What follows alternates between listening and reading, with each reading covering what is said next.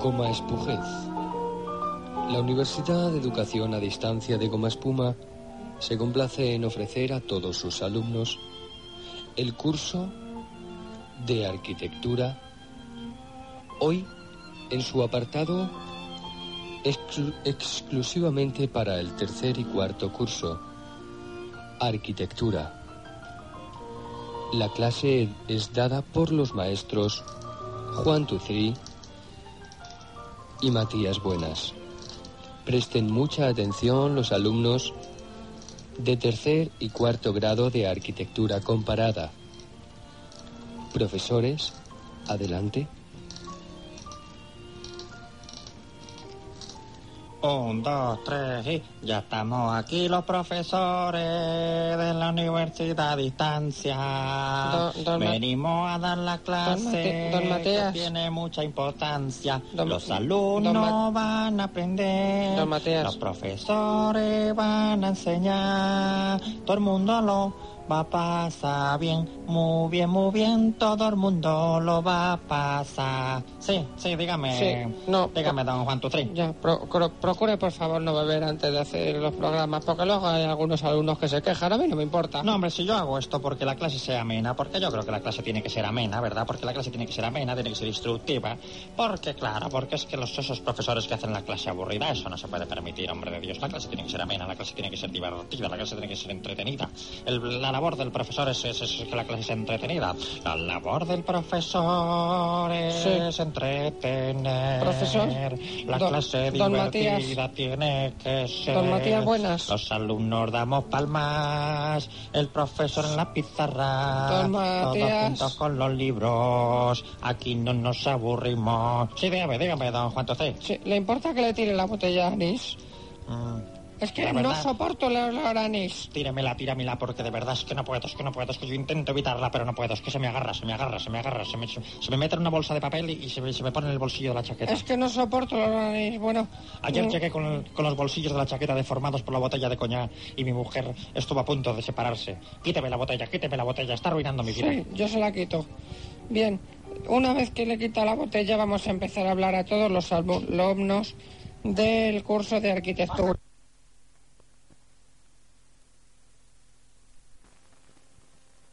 Empieza en, eh, muy- hace mucho tiempo, muy antiguamente.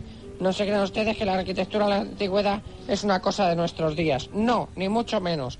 Y apúntenlo esto subrayado porque es muy importante. Muy, muy, muy, muy, muy importante. Exactamente. La primera arquitectura que se conoce es la arquitectura prehistórica, que consiste en dólmenes y menires. Luego ya, con el paso del tiempo, los menires serían inspiración para pintores como Velázquez cuando pintó las meniras.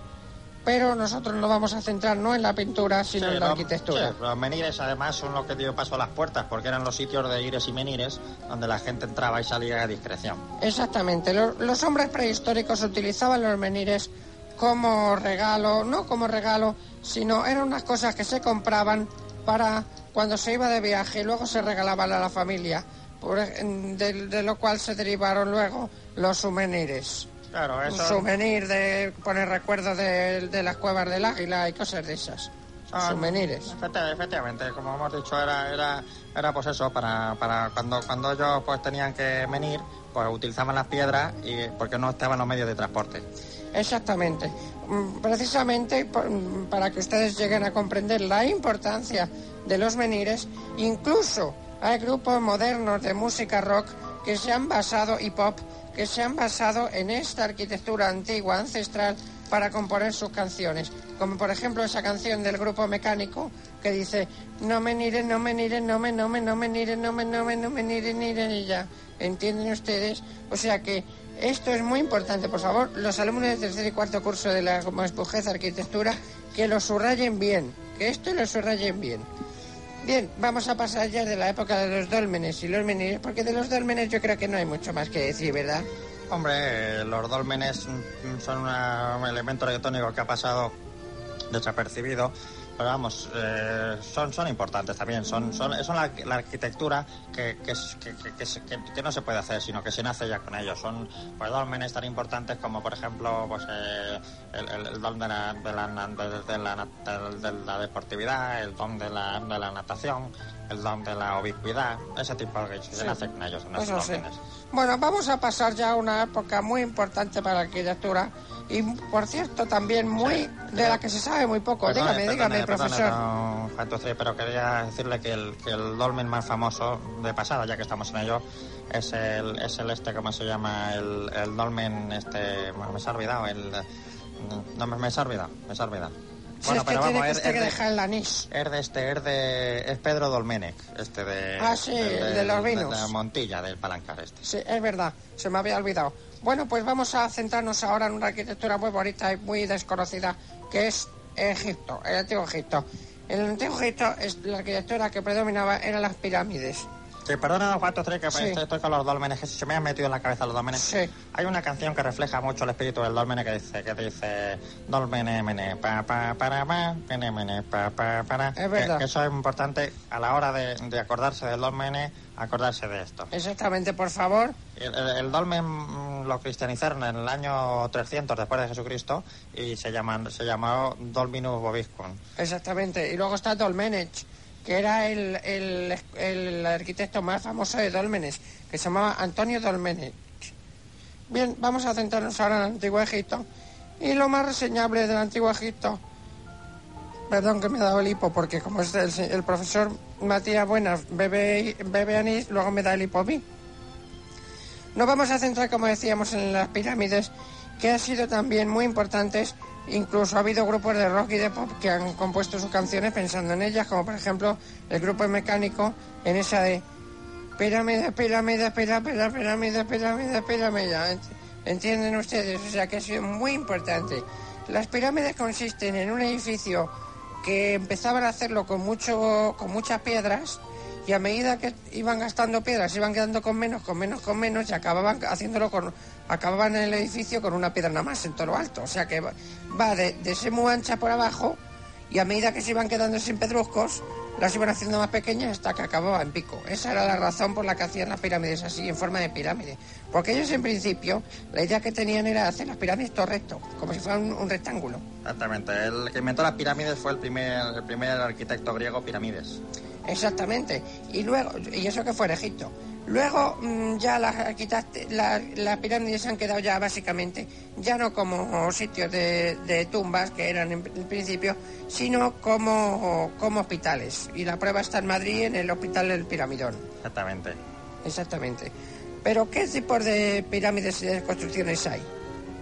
Bueno, en pues el antiguo Egipto está la pirámide truncada. la pirámide truncada que es cuando la, cuando la, la tumba estaba al revés. No, la pirámide truncada no, Matías, señor- profesor Matías. Bueno, la pirámide truncada es la que tenía trunco, que te metías y Ah, ya... que salía un conejo de y la salía un conejo de la pirámide, Sí, sí, sí. Estaba truncada. sí, sí, sí, sí, que Eran efectos especiales. que eran las antiguas tumbas de Egipto que se decía, iban, iban a enterrar a los faraones y decían todo, tumba ya, señor, tumba ya, Exactamente. tumba ya, señor, tumba ya.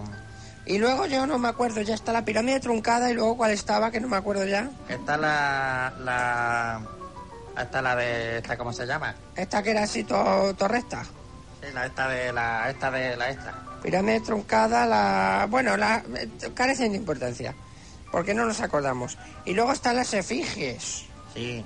Que son, las, que, son las que son las que están disimulando. Exactamente, porque, ¿por qué? Porque era una arquitectura, era una arquitectura que, que fingía, Exactamente. finges. Y, y, y- O y- sea, en realidad, en realidad era, era, era mm, adosado de pladú, pero ello estaba pintado como si fuera de ladrillo. Exactamente. Y luego ya vamos a pasar prácticamente a la arquitectura de Roma y de no de Grecia antes y después de Roma, que es la, en la más antigua, Mm, de, antes de la, o sea, antes de las más modernas. La arquitectura de Grecia, lo más importante, el coloso de Rodas, Exactamente. ¿no? En la, no, en la arquitectura de Roma hay cosas importantes. No, no, también. de Grecia, Ah, de Grecia está el, este, el compás de Mirón, exactamente. el compás de Mirón, y luego está también muy importante de Grecia El Partenón, el, eh, el Partené. que era donde se hacían las fiestas, porque viene del inglés party. De ahí viene la party, que significa fiesta en Sí, inglés, sí, el viene de parte- el partené, que es el compañero que iba al party con, con el otro. Exactamente. Los griegos empezaron a utilizar mucho las columnas, que pueden ser columnas de a dos, mm, atención, cabeza, variación derecha, que luego la han heredado mucho los militares, en la arquitectura militar. Y las columnas se dividen en las siguientes partes. Base, Va a ser... que, que si la juntas por la altura se parte por dos. Exactamente. Luego ya está la, la propia columna, Bueno, y la misma base que puede ser de Torrejón o de Morón de la Frontera. Depende de, depende de si es de aviones o si es de submarinos nucleares. exactamente.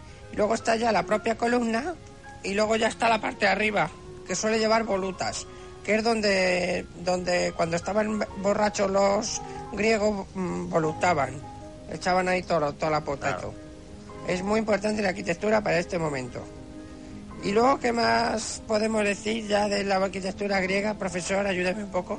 Pues podemos decir que después de la arquitectura griega que, que ya después evolucionó hacia la arquitectura romana.